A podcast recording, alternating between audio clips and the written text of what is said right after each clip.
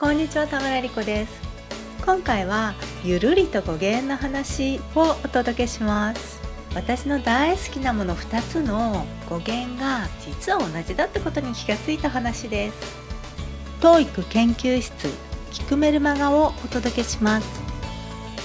読む方のメルマガは URL toeic8.com スラッシュ mm です。LINE の TOEIC 研究室カフェチャットボットは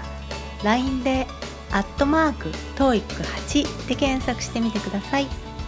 メルマガを読んだり聞いたりチャットボットで遊んだりしてなんとなくやる気になってきたなと思ったらすかさず行動に移していただければ幸いです。今回は TOEIC の話から少し離れて英語の語源についてのよもやま話をゆるりとお届けします。TOEIC の勉強法についてはこのポッドキャストの第1話から第20話までで特に重要なことをまとめてギュッとお届けしています。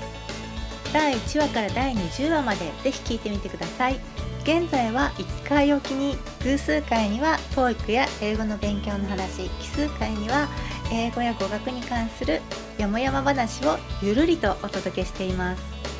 私博物館とか美術館が結構好きなのですよ。旅行に行くとその土地の博物館や美術館を訪れたりしますし旅行でなくても都内でもねリフレッシュしたい時には一人でふらっと美術館に行ったりもします。学生の時は博物館の学芸員の資格を取るための講義も取っていました。学芸員の資格自体は持っていませんが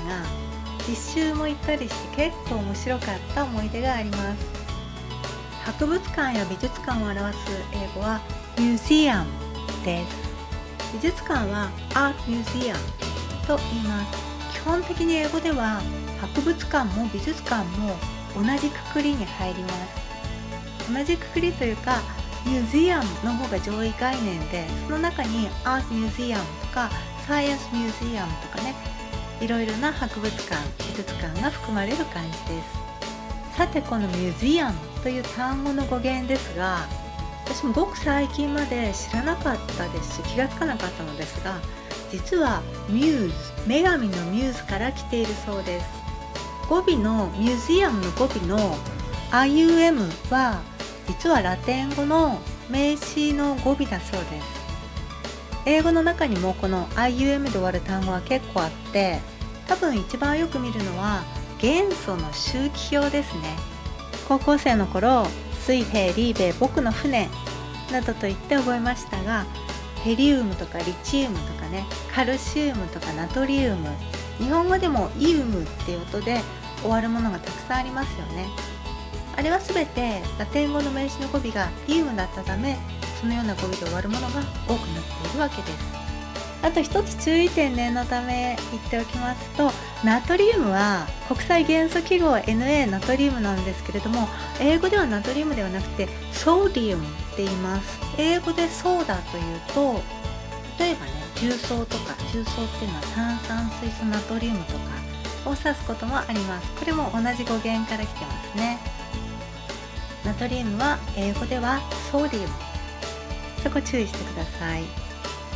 それでミューズというのはギリシア神話に登場する学問音楽芸術の女神様ムーサの英語名です。それでこれはあのいろいろな説があるらしいのですが1人ではないのですね。一説によると9人の姉妹でそれぞれが詩歌音楽哲学天文学数学舞踊踊りなどとねそれぞれ担当のね分野を持っていた。という話もあります。それでこのミューズを語源に持つ英語の単語っていうのは例えばすぐ思いつくだけでもミュージック音楽もそうですし amuse という動詞もあります。楽しませる。この amuse という動詞は amusing と ing 形になって形容詞になって面白いという意味になったりそれから amusement 面白さ楽しみのように名詞形で使われたりもします。アミューズメントパークのアミューズメントですよね。そしてもう一つ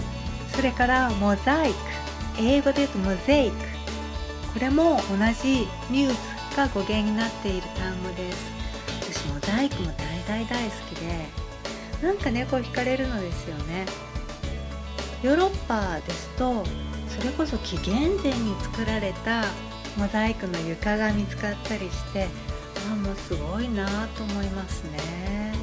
イタリアに行った時もその北イタリアのね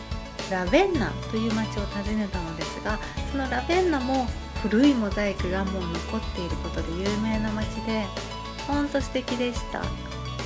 でそんな私の大好きなモザイクも実は私の好きなミュージアムと同じ語源だったっていうことに気づいた時はなんかこうちょっと嬉しくなりました。というわけで今回はミューズギリシャ神話の女神のミューズが語源の単語を見てきました。最後にミューズが語源ではない単語についても触れておきます。実は英語のミューズという単語にはミューズあの女神のミューズという意味もありますがその他に動詞でもミューズがあります。動詞のミューズは深く考えるとかね熟考する。そういった意味があります。ponder という単語と近いですね。これはミューズ。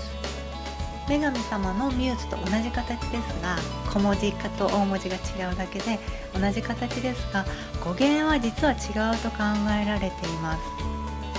この意味でのミューズはマゾーという単語と同じではないかと言われていてどちらも古いフランス語で使われていた単語が元になっていると言われています。ただその古いフランス語で使われていた単語がもともとどこから来たかというとそこまでは分かっていないわけです。言葉というのはいろいろな人が使っていくうちにだんだん意味が変わったり形が変わったりするわけで語源といってもねそんなにくっきりはっきりどこから来たのかというね由来や道筋がわかるわけではないのですよね。というわけでこれらは語源はどうも違うらしいということになっているようです。今回はゆるりと語源についての話をお届けしました。楽しんでいただけましたら幸いです。また何かリクエストなどありましたら読むメルマガの方に返信の形でリクエストをお送りいただければと思います。感想なども送っていただけましたらとても嬉しいです。それではお聴きいただいてどうもありがとうございました。TOEIC 研究室聞くメルマガをお届けしました。読む方のメルマガは URL toeic8.com スラッシュ mm です。LINE の TOEIC 研究室カフェチャットボットは LINE でアットマーク TOEIC8 で検索してみてください。メルマガを読んだり聞いたりチャットボットで遊んだりしてなんとなくやる気になってきたなと思ったらすかさず行動に移していただければ幸いです。最後までお聴きいただいてどうもありがとうございました。それではまた。